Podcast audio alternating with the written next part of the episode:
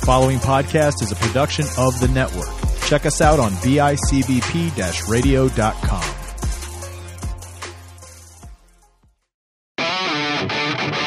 Vibing.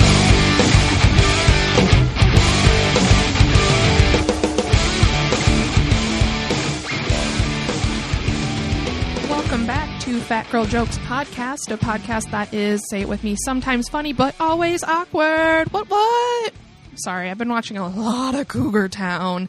Um, if you don't watch Cougar Town yet, or have never done it because it's no longer on the air, um, do it. It's fun. It's on Hulu. It's by the same people that do Scrubs, and totally obsessed. We talked about it last time, um, but I have finally found a name for my wine glass. Thank you to the four people who mentioned a name, um, and he will be very excited. But my friend Brian Clerk has named my wine glass Winona Ryder.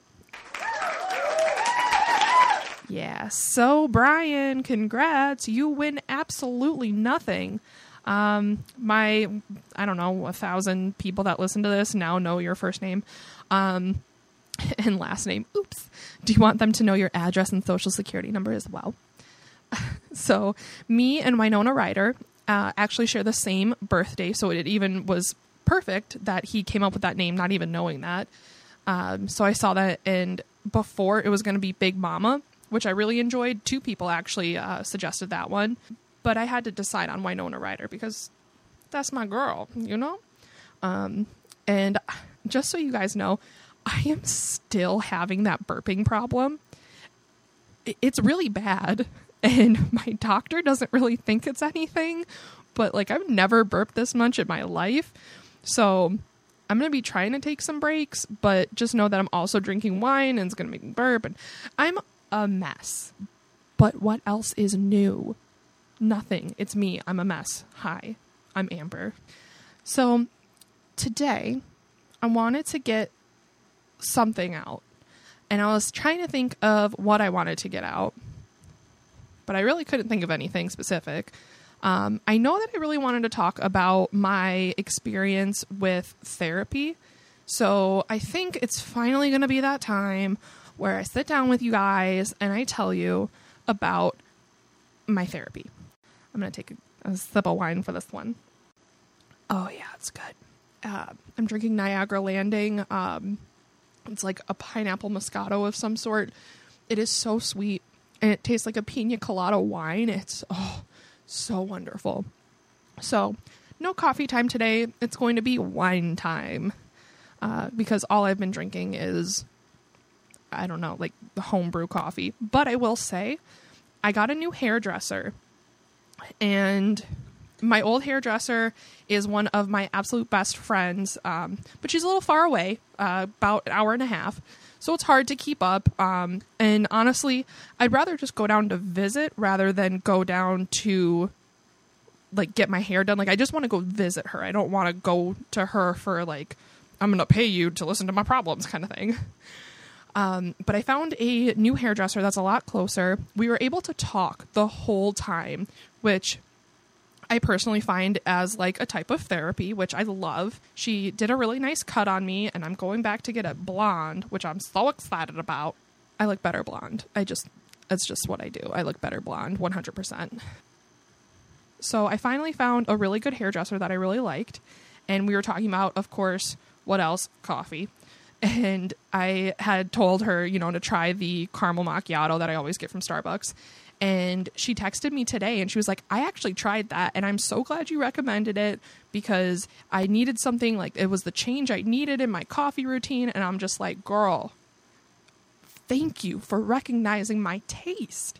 And she was like, I'm so sorry for getting your phone out of the computer and texting you. And I'm like, if it's about coffee, text me any time, day or night.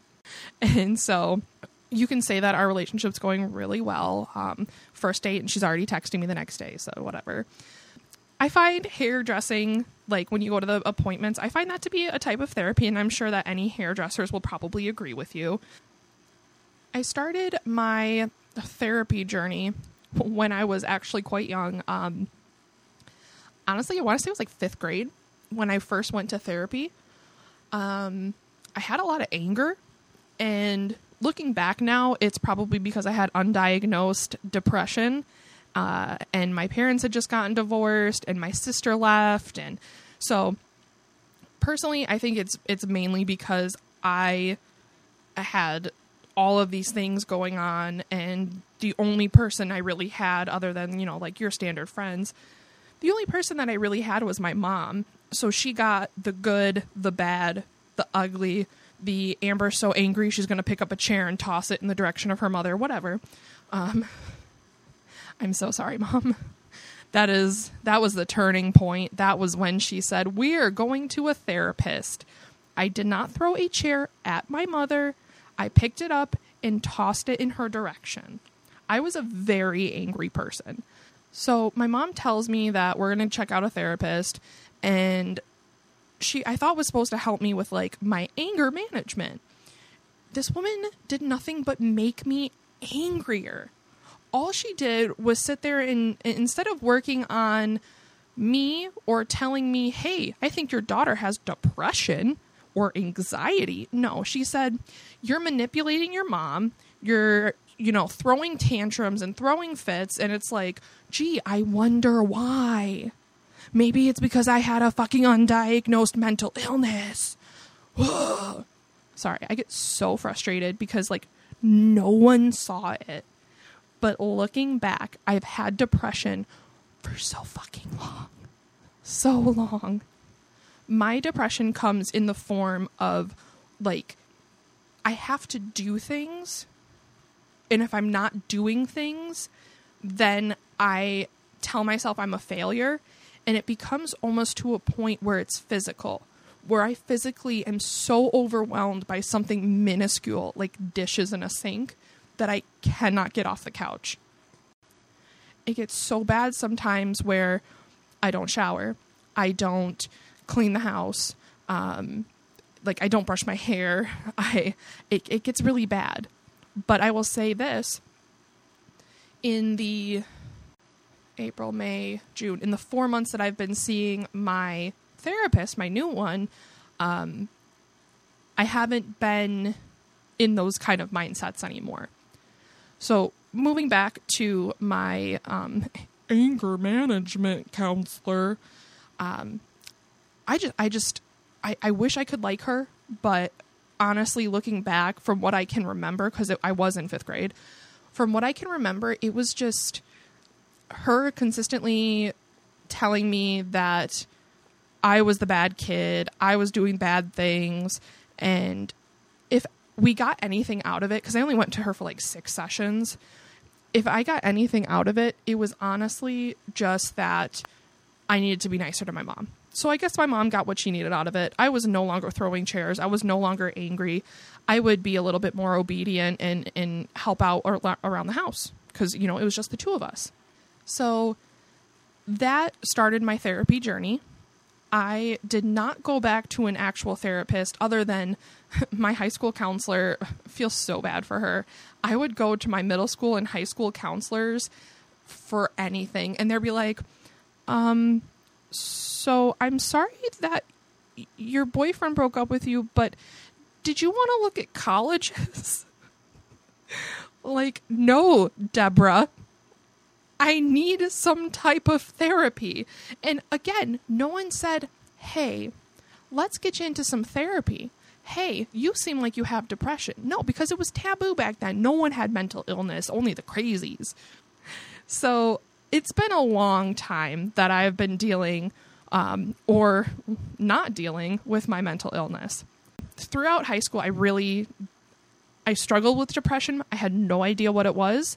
I had no idea how to handle it, and I failed or I didn't fail anything, but I really fell behind in school and I really struggled because I wasn't able to handle my mental illness. So, come college, I think my last year of college, no, sorry, my first year of college, um, I started seeing one of the therapists, counselors in training or whatever, grad student. I started seeing her. And I saw her a couple of times. She was helpful, but just more of a listener. Uh, didn't really give me anything to do. So that's uh that's I count her as number 2 therapist. And then number 3 therapist is in my third year of college when I went to um, Buffalo State where once again it was kind of more of a sit there and listen and just let me talk at you. And I just feel like I didn't have any kind of tools to deal with it. It was just, yeah, I'm gonna I'm gonna sit here and listen, and that's it. So sitting there and listening is great, but I can talk to a wall, and that would do the same thing. I need tools to help me. So my fourth counselor, um, I started seeing once I actually left when I like dropped out of school. I uh, started seeing um, this wonderful, wonderful counselor uh, out in you know one of the suburbs, but I hadn't seen her for a few weeks because I couldn't afford to see her. Um, surprisingly, every single counselor I go to is like a hundred freaking dollars a week. But as wonderful as she was, she still did the sit and listen. So eventually, when I finally left, um, I actually struggled a lot with not going back to her. Um, I did a lot of research to find a therapist that would accept my insurance, and of course, no one fucking did. And I called over to a private practice. Um, and when I say private practice, I mean literally like it's like the show private practice with all the wellness and the yoga and the wholesome and all this other shit. Like it's a full on Addison Shepherd practice um, in, you know, the fancy schmancy town. So I call them and I'm like, hey, I saw this, you know, this woman that does counseling. Like, this is what I struggle with. I'm trying to see if she has any openings. And they said, well, she does, but we think you'd be better with this guy. And I was like, no, no, no, no, no. I don't go to guys because I have just honestly, I think some part of me is just like afraid of men. I don't know. I really don't. Um, but sometimes I just blame it on my feminism. Like I'm so feminist that I can't talk to a man. Um, but I told them like I don't know. I don't feel comfortable. Like I'll try it. I'll, we'll do the free session, whatever. And I was terrified. And of course, the minute I sat down, I started bawling my eyes out telling him, you know, everything that's going on. And in our one like beginning 30 minute session, he already kind of recognized that I was at the right time in my life to actually make a change. And after I left, I was feeling good, but when I got in my car, I actually started crying even more because I was torn between going back to the counselor I was comfortable with or trying this new one out. Either one was going to be a $100 per fucking session, and I didn't know if I could afford it, and I didn't know if I was going to just be wasting my money going to someone else. It felt like I was breaking up with my old uh, therapist, so it, it, was so much emotion that I ended up um, emailing the private practice. I was like, listen, I don't think that I can go to him again. It's just it's not him. I think he's great. I think his approach is fantastic. Like I just can't talk to a guy. And they were like no one else is like him here. There's no one else. We can try to find someone, but there's no one like him. He ended up emailing me and he was like, "Listen, I think we can do this." And it was like a business proposal honestly. He was like we can do this. I can help you and i know that you're ready to change. I was like um shocked for lack of a better word um that he was like so adamant about like he knew he could help me and he knew that we could work together and like he he really wanted to see how this would work out. So i went again and we talked about why I felt like I couldn't go to him. And four months later, I'm still going to him. I feel like I've never felt before. I feel so normal. Like the the stigma of normal that you think with people that don't have disability uh, disabilities, with people that don't have uh, mental illness, I'm I- feel normal. Like that's the only way I can put it. My whole life, I thought there was something wrong with me, and that you know, I I, I would never figure it out. And I, when I finally figured it out, I still wasn't getting the help that I needed. And now that I have the help that I was, I've been looking for, he gives me homework. He gives me tools, and he really practices um, like mindfulness, journaling, and that kind of thing. So a lot of his teachings go into my everyday life. They go into me roller skating. They go into me and Anthony communicating, and um, even in work and things like that. I mean, we have long term homework. We have uh, short term homework. Uh, he, we check in every week. Um, I'm not to the point where I can do every other week right now, so I had to budget in, you know, $200 every paycheck to see this guy. But I just realized one day after a couple sessions, I was like, I've been doing the same thing for so long, and I'm finally switching it up, and I'm finally getting what I needed. And things are changing and it's a little scary because I feel like this is it's like almost like a honeymoon phase where I'm just like, oh, all these things are great, and then all of a sudden it's going to go downhill. That's part of my anxiety. It's part of my depression, like telling me that this is too good to last. With the work that I've been doing with him, I know that this can last. And the things that we've worked on are things that I can continue to use.